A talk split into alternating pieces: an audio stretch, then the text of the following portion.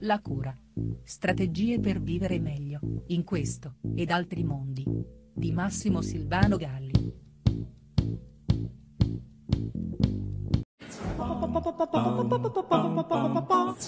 Il caso esploso nei giorni scorsi dei bambini emiliani che secondo l'accusa sono stati sottratti alle loro famiglie per abusi e maltrattamenti che di fatto non sarebbero mai avvenuti, finti abusi insomma utilizzati eh, come pretesto per collocare i bambini in affido ad amici e conoscenti, affido ovviamente retribuito, fa a dir poco rabbrividire. Se poi pensiamo che, sempre secondo l'accusa, per dare certezza di prova a questi presunti abusi, psicologi e assistenti sociali avrebbero costruito false prove, indotto memorie inesistenti attraverso veri e propri interrogatori da lavaggio del cervello, modificato disegni, addirittura utilizzato eh, impulsi elettrici per alterare lo stato mnemonico dei minori in prossimità dei colloqui giudiziari, allora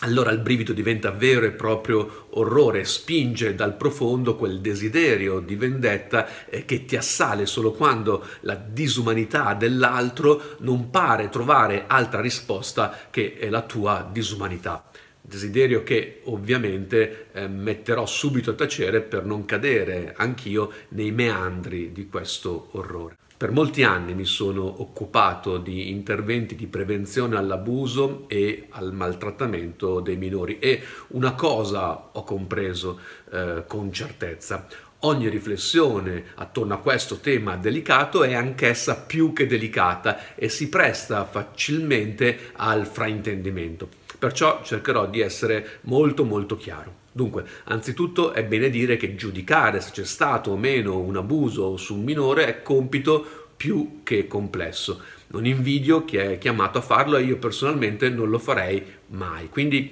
eh, tutto il mio rispetto per chi si assume questo gravoso onere. Ci ho detto, il compito è così complesso eh, che non sempre trova purtroppo la presenza di professionisti davvero competenti, oppure la presenza di professionisti scevri da un insano desiderio di salvare il mondo dei bambini dai mostri abusanti, ma soprattutto per i motivi appena citati, la presenza di professionisti capaci davvero di non abusare del loro potere di interpretazione. Tre componenti che agendo separatamente o insieme aumentano a dismisura il rischio di modificare il contesto osservato a favore di una tesi precostituita, anziché della ricerca di una presunta oggettività. Ciò non significa ovviamente che gli abusi non esistano, esistono e come purtroppo, e ben oltre i drammatici casi degli abusi strettamente sessuali. Significa però che non sempre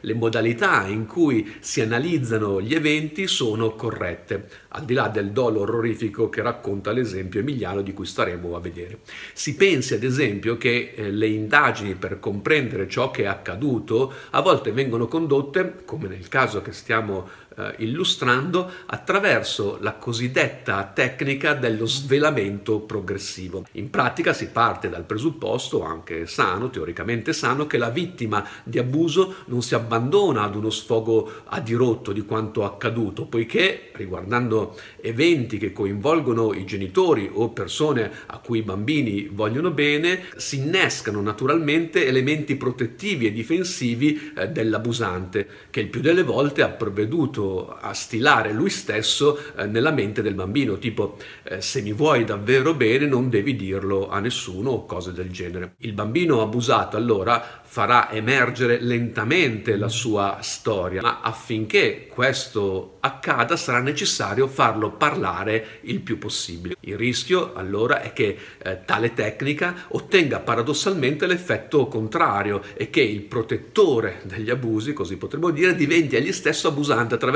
interrogatori più o meno estenuanti dove proprio attraverso l'interpretazione si attende non tanto l'emergere della verità, ma l'emergere della verità che l'adulto adulto si attende emerga. Alla base di questo principio c'è quello che da tempo ho definito appunto l'abuso dell'interpretazione abuso contro cui personalmente combatto da sempre, rifiutando ad esempio di ridurre qualsivoglia persona di cui mi prendo cura alla sua diagnosi, all'etichetta che qualche psicoprofessione gli ha appiccicato. È per inciso uno dei motivi per cui prediligo l'approccio pedagogico a qualsivoglia approccio psicologico, senza con questo intendere alcuna supremazia disciplinare. È il motivo per cui eh, prendo le distanze da qualsiasi presunto valore di oggettività derivato da test che dovrebbero eh, spiegarci personalità, eh, stati emotivi, livelli di intelligenza, disfunzioni,